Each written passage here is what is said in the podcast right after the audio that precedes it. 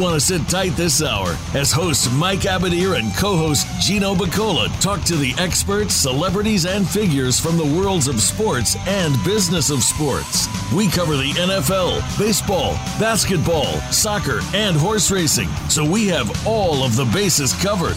Now, we just need your participation. Here is your host, Mike Abadir.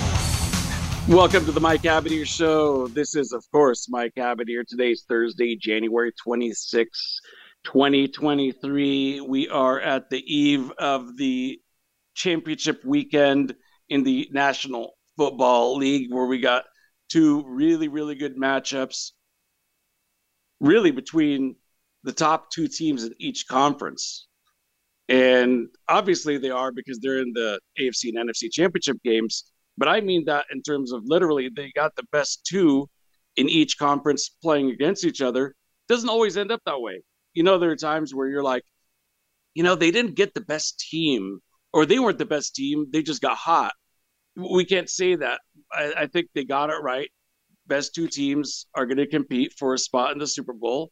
A lot of excitement in the cities of uh, Philadelphia, the Bay Area, of course. That's a, a real big matchup. And then the usual suspects, Kansas City, and uh, the new kid on the block, Cincinnati, who proved themselves last year. So we got a lot to talk about, as well as Australian Open, some baseball news, some basketball, head coaching news in NFL. So many places where we could start.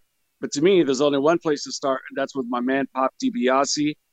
Pop, why do you set the table? Where do you want to start today, brother?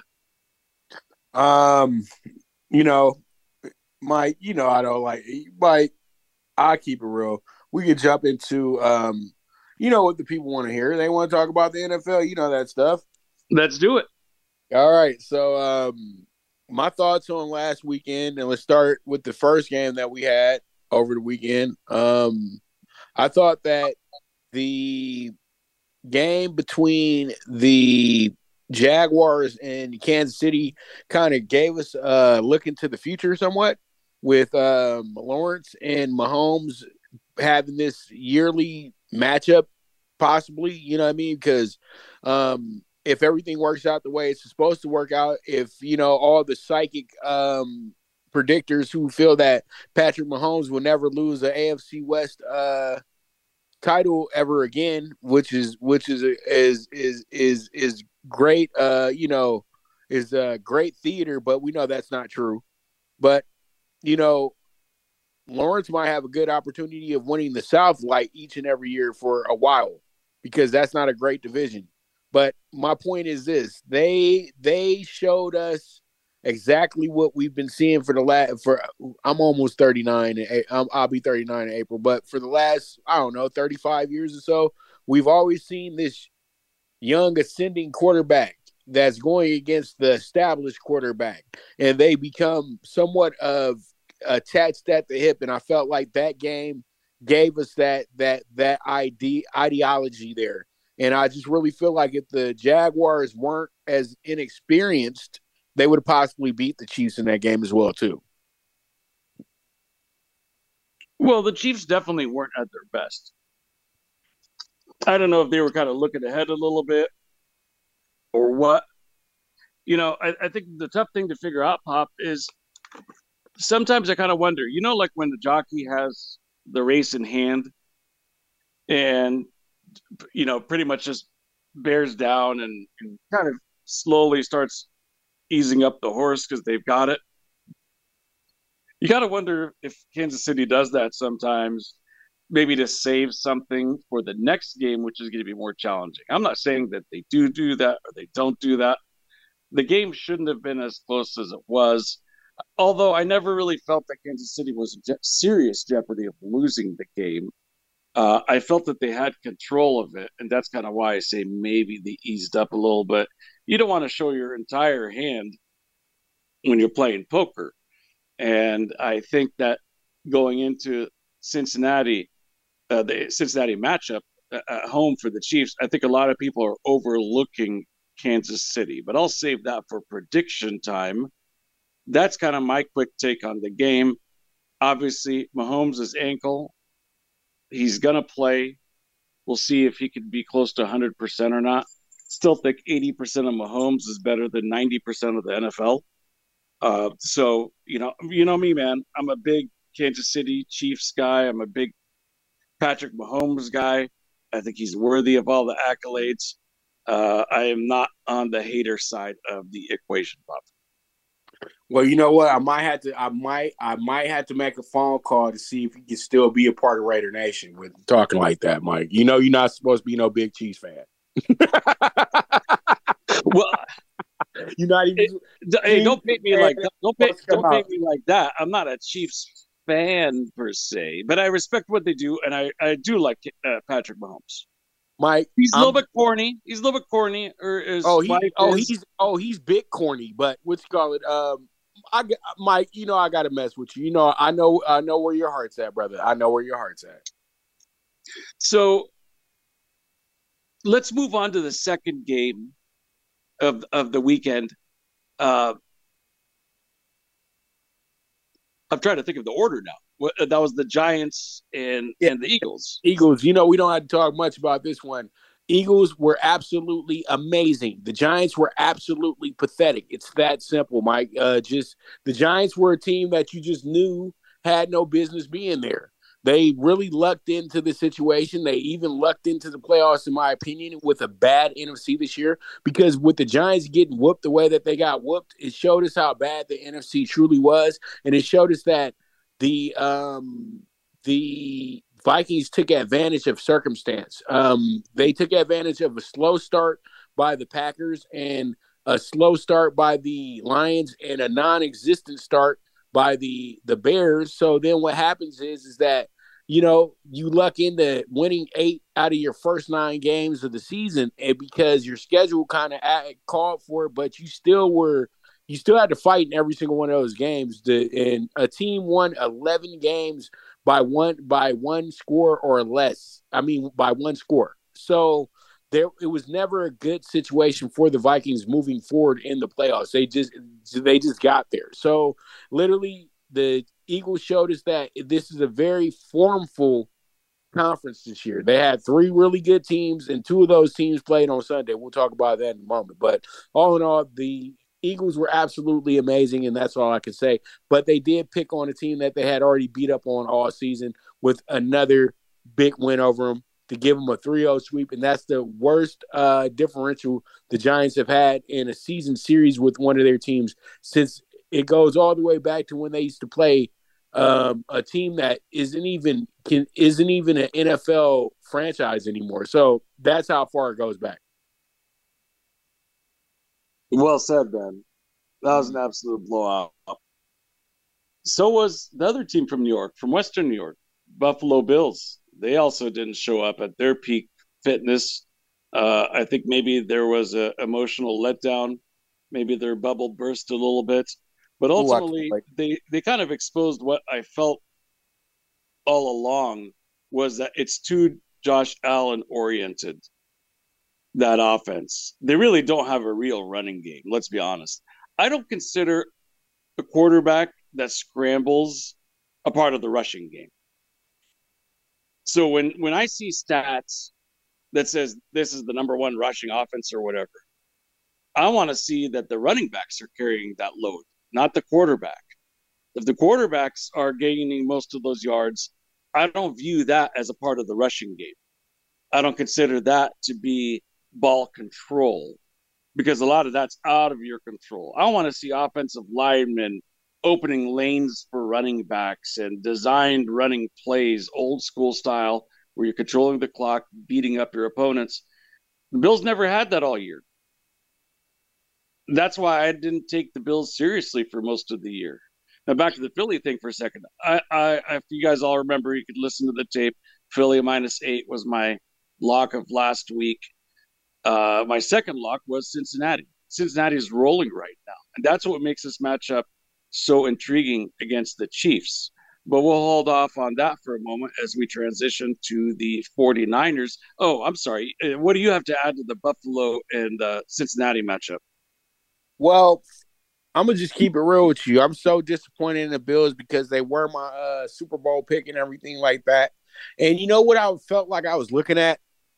I was just looking at Cam Newton's Carolina Panthers, dude. Seriously, like it's almost the same exact movie in a sense. It felt like it, but it's funny because I'm not gonna use, I'm not gonna say anything about, I'm not gonna eh, talk about the elephant in the room. But one thing I've noticed about the way that they report on quarterbacks, let's just use Lamar Jackson for instance. That's never gonna work. That's never gonna be this. That's never gonna be that and then he goes out and does it and they win the game, but they still say that they shouldn't pay this man, right? Josh Allen goes out and does it, and they say, "Oh, you got to give this dude three hundred million dollars because he can run and pass. Lamar can run and pass too." And I just say, okay, so what what what makes Josh Allen different from what Lamar is doing? You know what I mean? And we kind of get, and then you just kind of tell yourself, "Oh, I understand why." You know what I mean? So, and same thing goes for a guy like Dak. You know what I mean? Uh, you know, uh, guys are mobile they can move. They're doing everything that they're supposed to do, but they're still not good to you, even though they they've broken records. And then you see Josh Allen, and, and, and it's almost like, oh my God, I can't believe there's a quarterback like this. And Josh Allen has been a quarterback with flaws the whole time he's been in the league. We know this, and I know that he's not the guy that you really need to depend on to to be your guy. I agree with you. They need a, a solidified running back. They need a guy who's going to run the ball. I do understand that they do have some of those plays do work very well for Josh Allen, but still, it's just a a thing that I feel will keep him upright. You want to make this guy like your Ben Roethlisberger. You don't want to have him breaking himself like Jake Locker. So I truly do feel that when it comes down to the the game, like you just said, Mike, and I felt this before we even started the game. I felt bad because I said everything said Bengals are going to win this game and they're going to win this game easily too, simply because they had to wait on beating up on the Bills in the first place. You say it's an emotional thing, but I say that they were doing way too much with a guy that wasn't playing. I understand that's your teammate, that's your guy, and blah blah blah blah blah. But how significant is he for your team in in the long run? You know what I mean? Wasn't he a backup safety at the same time too? I'm not, and it's really messed up what happened to him because it's really it's a slippery slope talking about the situation. I know this, Mike, but let's. But I'm just I just want to keep it real. You know what I mean? When guys are all in the locker room and they're they're up there, now they've got your mentality away from the game. That's on that's on their coach. Their coach should have been better. If he was like a Belichick or something like that, oh, bro, uh, we love you and everything like that, but we suggest you just stay at home, okay? Because we really want to make sure that we have our full focus on everything, and we don't want to go out here and play what I'm going to start calling now Disney ball, where we're playing to for for your honor, trying to win for your honor, because that's how teams lose. You know what I mean? And I just want to uh, give the reality of the situation. I know everybody wants to dim and die and be PC and be right on about stuff, but let's just keep it real in reality form on what happened in that football game because I know they wanted to win that football game at the end of the day. And I know they want to advance and get to this championship weekend. They didn't want to go home. But if you're so into what's going on on the side, then you're not going to be in this game. And Joe Burrow just is excellent. He's immaculate. And it's just that simple. Joe Burrow is everything what Tom Brady would have been if the scouts got it right. And we'll get more into it when we talk more about the uh, Chiefs and the uh, Bengals. I don't want to take take up too much time because we're gonna still talk about Burrow. Let's take a really quick commercial timeout, Pop, and then we come back, let's talk about the big Dallas letdown in the San Francisco Cowboys, San Francisco 49ers, Dallas Cowboys matchup a game that I thought was going to be uh, competitive, but the steam was let out after one specific loss during the game. We'll get to that and more right after this. Follow us on Twitter at VoiceAmericaTRN. Get the lowdown on guests, new shows, and your favorites. That's VoiceAmericaTRN.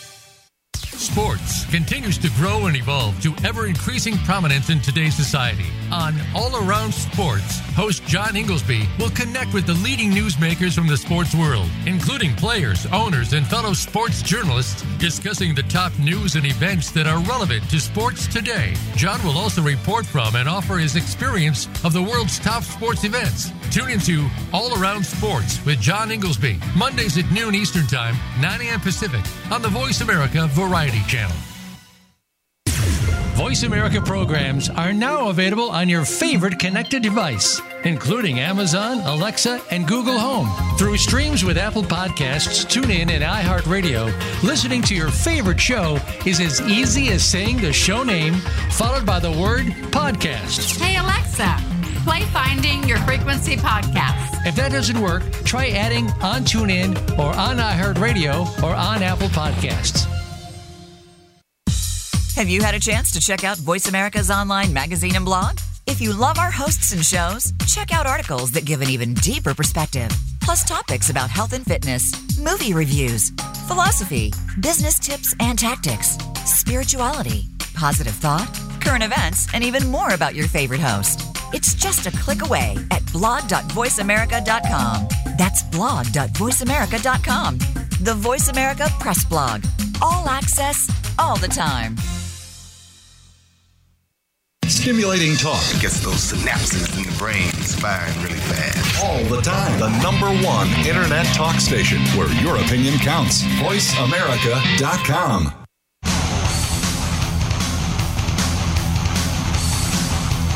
This is the Mike Abadir Show. If you want to call in today, we can be reached at 1 866 472 5788. That's 1 866 472 5788. Or send an email to Mike at the MikeAbadirshow.com. Now, back to this week's program. As we left off, we were just talking about the Dallas Cowboys and the San Francisco 49ers. I was making the comment that there was a big letdown. And uh, yeah, that's kind of the way I see it. I think the steam was let out after a key, key injury. Uh, let's face it, Pop. Zeke isn't who he was a few years ago he's not a player that can carry the load. What do you think of this ball game before and after the key injury? I just I think what happened in this game was that everything that happened in this game was going to happen if Dallas made mistakes. You know what I mean? And I know it feels like the air went out of the game, but Dallas was more than competitive throughout that whole game. But I get what you're saying though, Mike, because they had something there. They had a guy who was who who would be able to really throw a monkey wrench in what San Francisco was doing.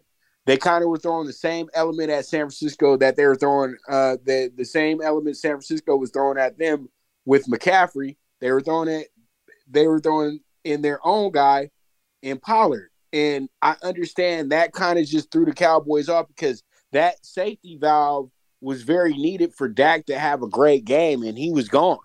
And Dak, I feel like, was just making the same mistakes a rookie quarterback would make. And I think that, you know, you can't get too mad at him because I felt like the play calling was a little bad as well, too. But I'm with you though. Zeke, once he got paid, he kind of didn't care anymore. And then once they got Pollard, it made things it made Zeke work a little bit more. And Zeke, I don't know if he was too worried about doing the work because when you're one of Jerry's guys, you know, when you want to Jerry's guys, you, you can do whatever you want. And literally, he's not probably going to get rid of you. You know what I mean? He'll probably just make more excuses for you, make more excuses for you until, you know, he ain't got no more excuses for you. And so I truly feel like the Cowboys lost that lost that game more than the 49ers won that game. And I just think that Zeke Elliott is a guy that really should consider retiring. It's like really he already achieved what he wanted to achieve in the NFL, be the top running back. And you won a national championship at one of the most heralded universities in America, Ohio State.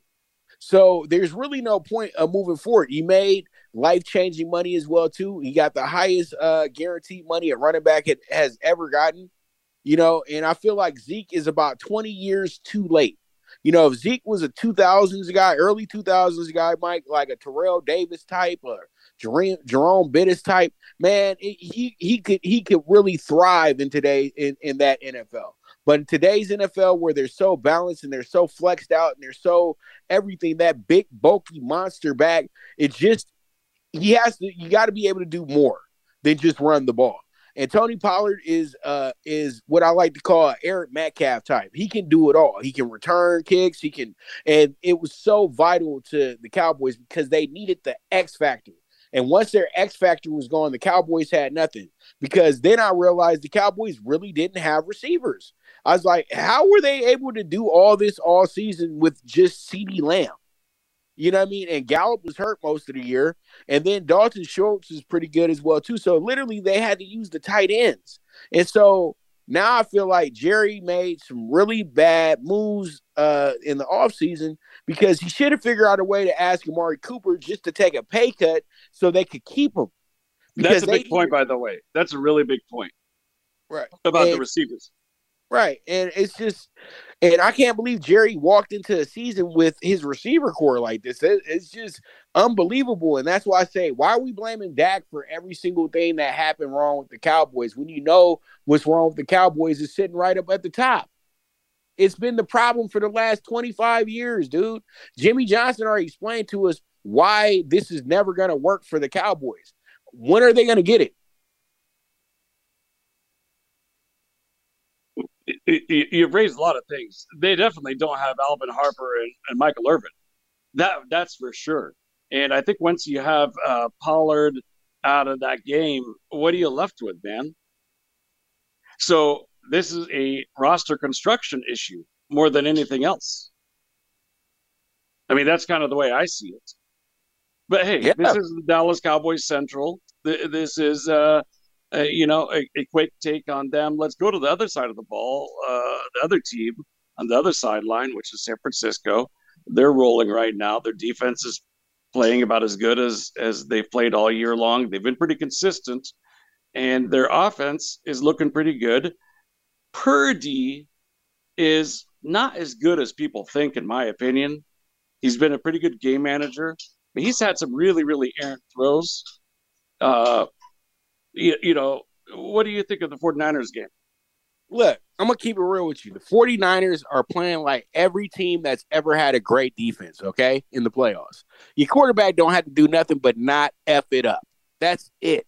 And Purdy is not the next coming of of who are they trying to he's not the next coming of um Steve Young. He's not the next coming of Joe Montana he's the next coming of Steve Bono. Steve Bono was a serviceable quarterback. Uh, Mike, I keep trying to tell people this. You know what I mean? He was a great backup.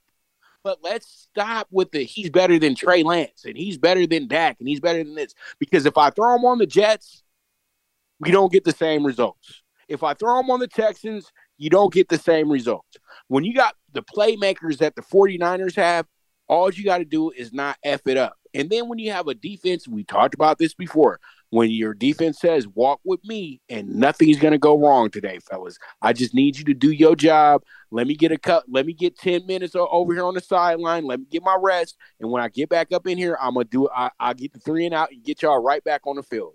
But i need y'all to do your part. I need y'all to do your part. And pretty much they have that all locked in. Fred warner is the face of that team I don't care what nobody says. He's the face. He's the star of that team. And it's just like it was when they went to the Super Bowl last time. Kaepernick got all the love, but we know Pat Willis was the reason why that team did everything that they did. So I feel like Purdy was not good enough to win that game. I'm sorry. The Cowboys, their defense just stepped up to the plate and the Cowboys just did not know how to respond the right way. They they looked like a deer. The Cowboys looked like a deer in the headlights. Their coordinator looked like it was the first time he was ever doing something like that. You know what I mean? He, I felt like we were dealing with a rookie coordinator and a rookie quarterback on Dallas' side because we've seen them be so much better than what they were. And I think that after they missed that field goal, you say after Pollard, I think after they missed that first extra point, they got in their own head and said, "Damn, again." Because they couldn't even trust the kicker on a fourth and short, and they were like on the 35. The guy can kick. Who cares what happened in the uh, prior game? They won. But when you can get in your head like that, that just shows how bad of a coach you have. But all in all, the game plan for the 49ers to me wasn't a winning game plan. What it was was that their defense stepped it up and made it to where they did win the game. The defense won that game uh, literally not by themselves, but the defense's two key turnovers, especially on uh, Dallas's side of the ball, those were key. Those were six points right there that they got. You take those six points off the board, then they only they're only up one. But really, when you take those six points off the board, other things get taken off the board, in my opinion. You know what I mean, Mike? So the thing is, is like this. As I said prior, the Cowboys did more. The Cowboys really lost this game, and the 49ers, uh, the Cowboys lost this game. The 49ers didn't truly win it, in my opinion. And I know that a lot of people probably won't feel that way, but come on, you all, we all watched the game Sunday. When you really look at it throughout most of the game, I felt like the Cowboys really outplayed the 49ers as well, too on both sides of the ball, but it just was that their quarterback made mistakes, and the 49ers quarterback didn't make mistakes. Now, if he throws a few picks on his side, we got a different ball game. It's that well, simple. I think, look, I think uh, the Eagles are going to put up uh, uh, points, uh, even regardless of how good the 49ers defense is. They're going to put up points. They're rolling right now. They've got playmakers all over the place. You know, they've got really good receivers. You know, Miles Sanders, you know, he has a nose for the end zone you know, this team is a really good team and very underrated defense. Point being, I think that the for that Purdy's going to have to do something he hasn't been asked asked to do. Purdy hasn't been asked to do anything extraordinary up until now. I think he's going to have to do something extraordinary moving forward. I mean, I, I think, think that's the bottom line. I think you, uh, Mike. I have to. I totally agree with you. But I say this, I I'm gonna go down memory lane real quick. I remember there was a playoff, there was a conference championship game, and the Philadelphia Eagles were a heavy favorite that day. And guess who? And you know which game I'm talking about too. They were playing the Tampa Bay Buccaneers the best defensive team in the NFL at that time.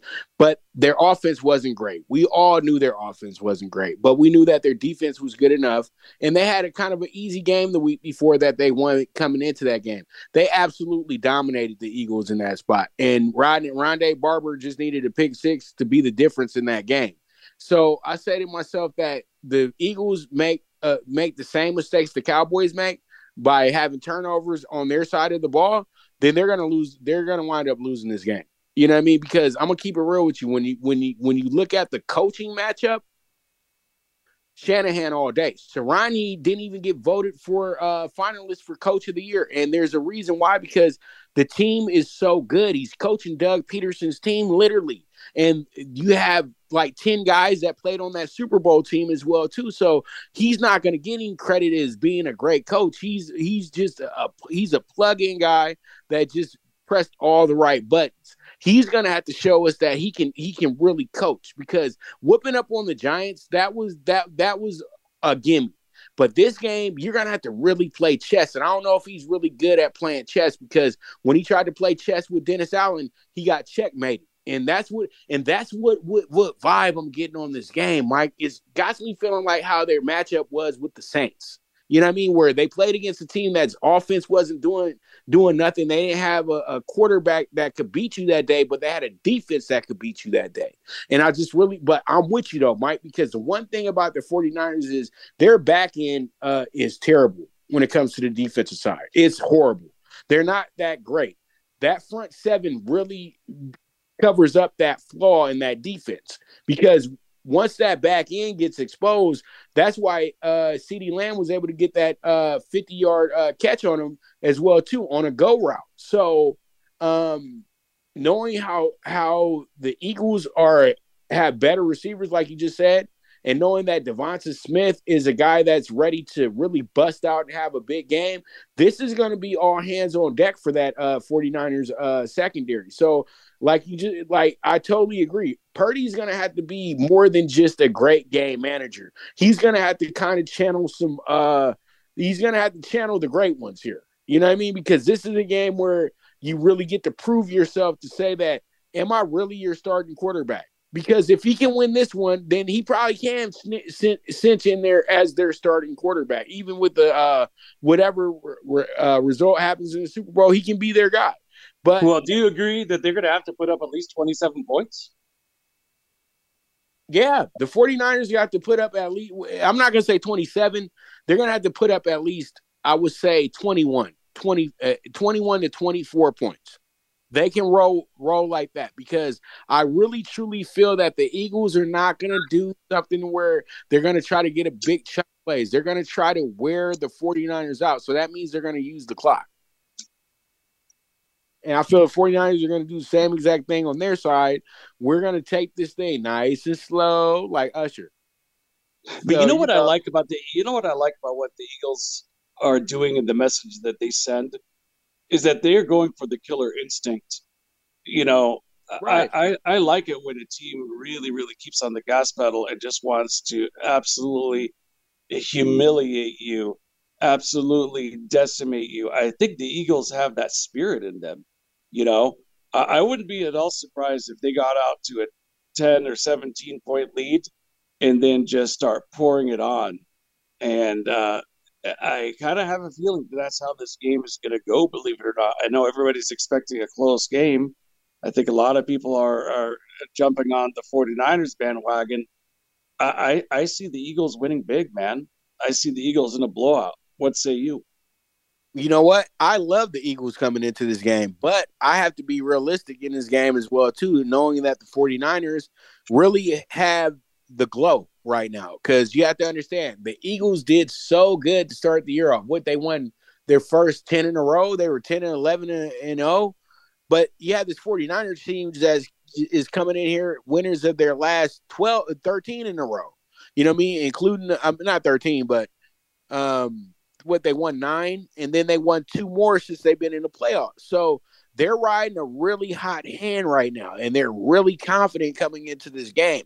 So I just don't see them laying down like that because nobody beat up on the 49ers this year. Not one team just went in there and absolutely just crushed the Niners. But I get what you're saying, uh, Mike, because you when you look at the 49ers in their losses this season, they were some bad losses to some teams, and a few of those teams didn't even make the playoffs. You know what I mean? They didn't get beat by a lot, but they were bad losses because they didn't have any offense going in that game. And if the and if the Eagles can play the same defense that they played against the Giants on Saturday, then it's lights out. You know what I mean? And and I do agree with you on that, but I don't feel the game's going to be a blowout. I think it comes down to the final possession. And I say the Eagles win the game. I think we're both on the same side. Uh, you're expecting a little bit more of a close matchup th- than I will. I think the stats and history, recent history, are probably more on your side than on my side. The NFL isn't so much the blowout league anymore. Remember back at all those Super Bowls when Dallas winning, you know, 55 to 10 and San Francisco's winning 49 to 10 and uh, that was a different age of football. Now there's so much parity. You don't see those kind of blowouts as much anymore, especially between two good teams.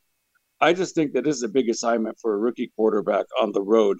I think that his time in the limelight has to come to an end at this point. I mean, can you imagine if he runs the table? If he wins these next two games and he's unbeaten to start off his rookie campaign and crowns it off with the Super Bowl, this dude might be crowned the next Brady. He may be crowned Jesus Christ. I don't know. It's just, uh, I, I, but I see it ending. I, I don't see that fairy tale concluding in the manner that the 49er fans hope for. I'm with you. Hey, and like I said, Mike, I said that he's due one bad game, and this last game wasn't a bad game. This could be the game. He's due. He's due. He's he's overdue for a bad game. And that's what a lot of people have to understand. And that means when I say overdue for a bad game, that's when the defense can't have his back because the defense can't get off the field. That's a great point. I think they're going to be really, really pressed hard And I think the Eagles defense is going to force uh, Purdy into some uncomfortable situations too. Let's take our final time out, Pop. We'll come back. We'll uh, give some predictions and also uh, talk about some other big news out in the world of sports. Stay with us, everyone. We will be back right after this.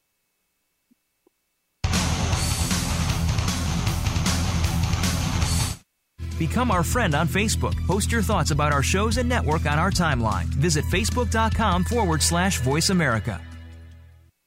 Tune in to the Voice America Variety channel on the Voice America Talk Radio Network. Voice America Variety broadcasts a diverse array of topics, reaching a global community. Our experts come from all walks of life, and the topics they discuss are everything from current events, arts and entertainment, leadership, parenting, relationships, self improvement, career advice, and a variety of other topics. Check us out today. You're sure to find something of interest. Voice America Variety. Talk on today's hot topics. Tune in every Friday to get your weekend kickoff early. Join the legendary G. Keith Alexander for What's Hot Harlem America. The flagship show of the new Harlem America Digital Network has something for everyone. From the latest in entertainment to empowerment, health and wellness, and more, we'll bring you a variety of fresh viewpoints, voices, and ideas. What's Hot Harlem America with G. Keith Alexander can be heard every Friday at 1 p.m. in New York and 10 a.m. Pacific Time on the Voice America Variety Channel. Have you become a member yet? Sign up now to become a member of Voice America. It's always free and easy. Plus, you get to take advantage of some great member benefits. Get unlimited access to millions of hours of on demand content across all of our channels. Keep track of your favorite episodes, shows, and hosts in your own customizable library. Find out what shows you might be interested in based on your favorites. Plus, you get insider access with our newsletter. Membership gives you more. Sign up at voiceamerica.com and click register at the top right. Streaming live, the leader in Internet talk radio, voiceamerica.com.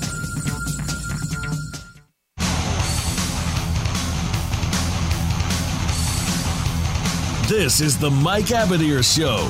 If you want to call in today, we can be reached at 1 866 472 5788. That's 1 866 472 5788. Or send an email to Mike at the MikeAbadirShow.com. Now, back to this week's program. Pop, some quick news and notes that we want to mention. Bob Baffert gets reinstated into the NYRA circuit. He's been off for a year uh, for violating, uh, allegedly violating drug tampering policies. Uh, so he's back. Welcome back, Bob Baffert. Hopefully, he gets back into the Kentucky circuit as well, so that we can have a Kentucky Derby featuring the guy who's dominated it over the last two decades.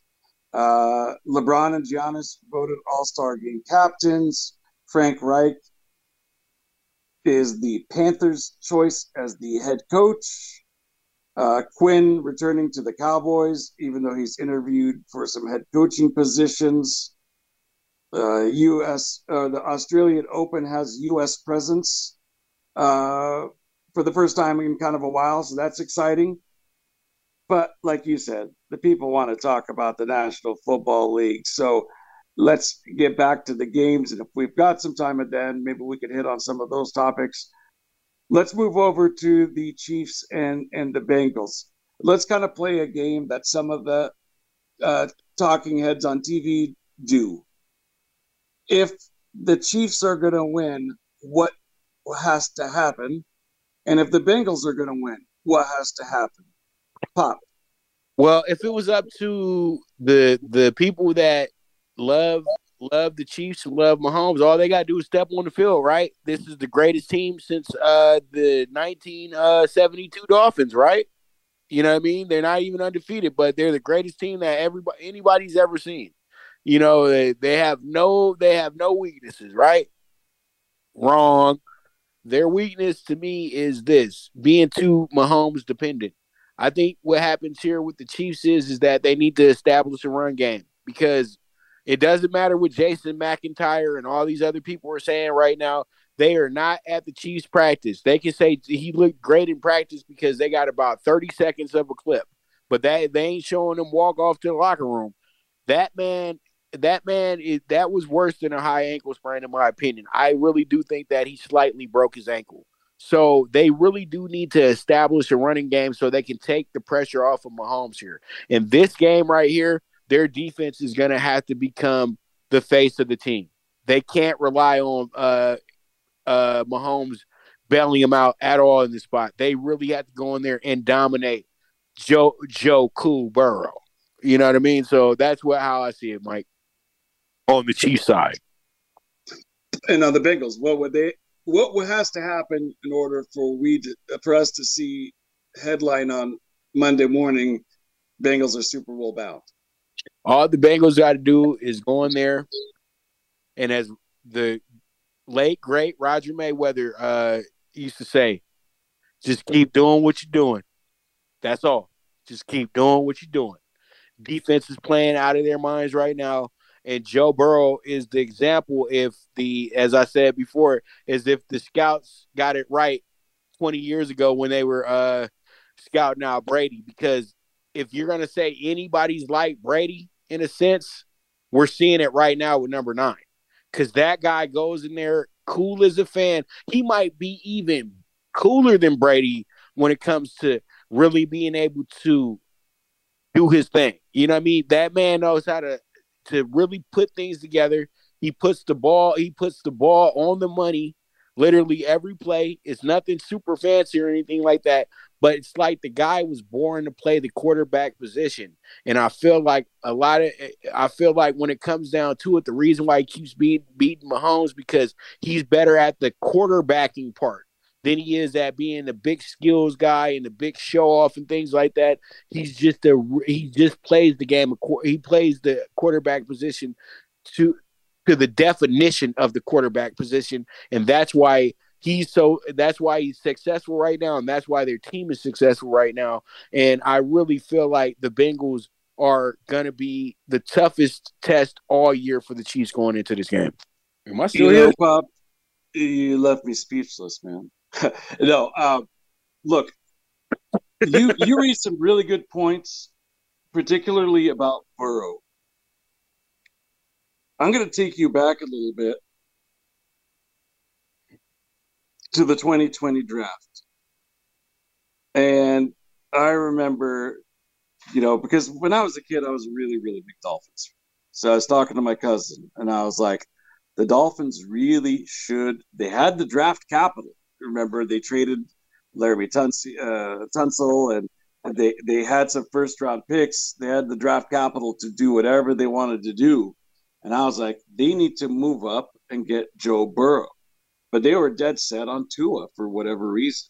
Let's not forget that those two guys came out of the same draft. You could have had either one for any of those teams in the top five that had the draft capital. The Bengals would have budged. Well, I don't know that, but I would suspect that they would have budged for two number ones because now they could get a defensive player and Tua will take that. I guess the point is you only find a generational quarterback every once in a while. And you go back to Brady. I, I think this guy, in terms of playing style and size and skill set, reminds me of Dan Marino. The pocket presence that Joe Burrow has reminds me a lot of Dan Marino. And when you Agreed. think about, let's just say those three quarterbacks. You mentioned Brady, I'll mention Marino, and we're talking about Burrow none of those guys are like fast dudes at all. So it's a non-existent part of their game. They're drop back throwers of the ball. They're quarterbacks, right? They're more like a like a pitcher than they are a track star. And I still think that that's the winning formula. How many running quarterbacks win, actually end up winning the Super Bowl, man? you know, you could go to like Matthew Stafford and keep going down the list. And, you know, Brady obviously a bunch of times. I'm not seeing a lot of rushing quarterbacks. Who was the last one? I guess if you consider Mahomes a rushing quarterback, he's a pretty good blend, I would say, because I think he's a really good passer. And he was a really good passer in college. He's a really good passer in NFL. I still consider him a drop back passer that has the ability to run the ball. But overall, if running the ball is a key component of your game, you know, um, I guess Jalen Hurts might prove me wrong in, in that sense because I think that they are going to advance and go to the Super Bowl. But I don't know, man. I, I still think that the classic drop back quarterback, the Joe Burrows, they're the guys that have longevity. They can lose a step and it doesn't affect their game. Any of these Russian quarterbacks, they lose a, a step, and that's inevitable, isn't it, Bob? I mean, you're getting hit on every freaking rushing play. You know, that's why they're making them slide a lot more and go out of bounds and stuff. But quarterback inevitably he has the ball on every play. He's gonna get banged up. Um, I, I just think that Joe Burrow is a really, really special player. He's a guy that we're going to be hearing about for the next 10 to 12 years in the same way that we heard about uh, Aaron Rodgers or, or Peyton Manning or Tom Brady, guys that are year in, year out discussed as being an absolute Super Bowl threat, regardless of the weapons that they have around them because they elevate everybody else. That's my quick take on Burrow. I I still think that the Kansas City Chiefs win this game. I don't think it's going to be a blowout like I said Philadelphia is going to do to San Francisco. I think this one is going to be a close game. I think it's going to come down to maybe who has the ball last.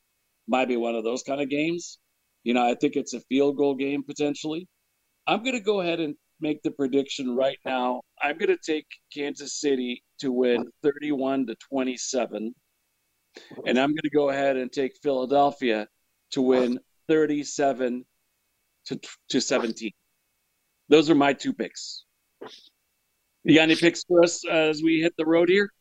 Uh, yeah, I'm gonna go ahead. and I'm gonna uh, I'm gonna agree with you on this Eagles situation. It's a two and a half, so I'll take the Eagles money line at minus one forty, and then I'll uh, one forty five actually, and then I'll go ahead. And I'll take the money line on the Bengals as well too, because I, I I think the Bengals wind up winning this game simply because they just got they just are the boogeyman for the Chiefs, and I feel like the Chiefs just you know they feel so entitled to the Super Bowl. It's not to happen. So I just truly feel like the hottest team in the AFC will be the winner of this game. That's the Cincinnati, Cincinnati Bengals. So, if it ends up being Cincinnati, Philadelphia, I would not at all be surprised. By it, it, would be awesome. You know what I mean? Even though it would be probably one of the more uglier, it probably will be one of the most. Uh, I would say this. I think we might see the most fistfights ever at a Super uh, Bowl week with uh, those two uh, fan bases because you got the nice Cincinnati people, but then you got the those really rude Philadelphia people, and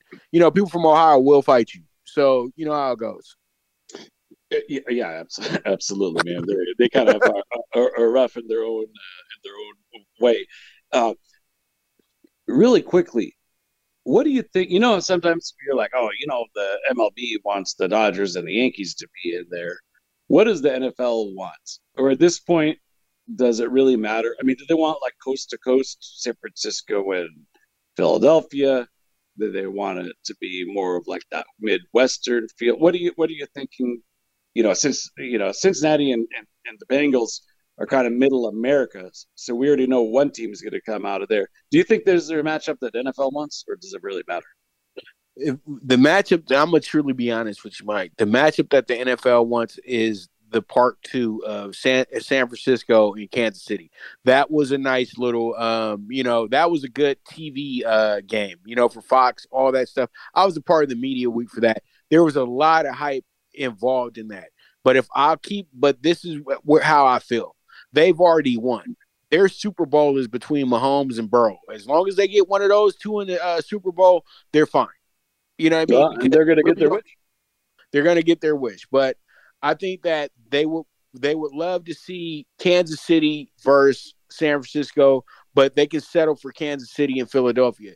They really don't want the Bengals here. The Bengals market is not big enough. You know what I mean? Kansas City doesn't have a big market either, but when you compare both of those cities, Kansas City is feels like the bigger market. You know what I mean? So it is what it is. Yeah, I mean, look, I think that uh, regardless of what happens, we're going to have a good Super and that's that's the good news about it. And the interesting thing about it is this also.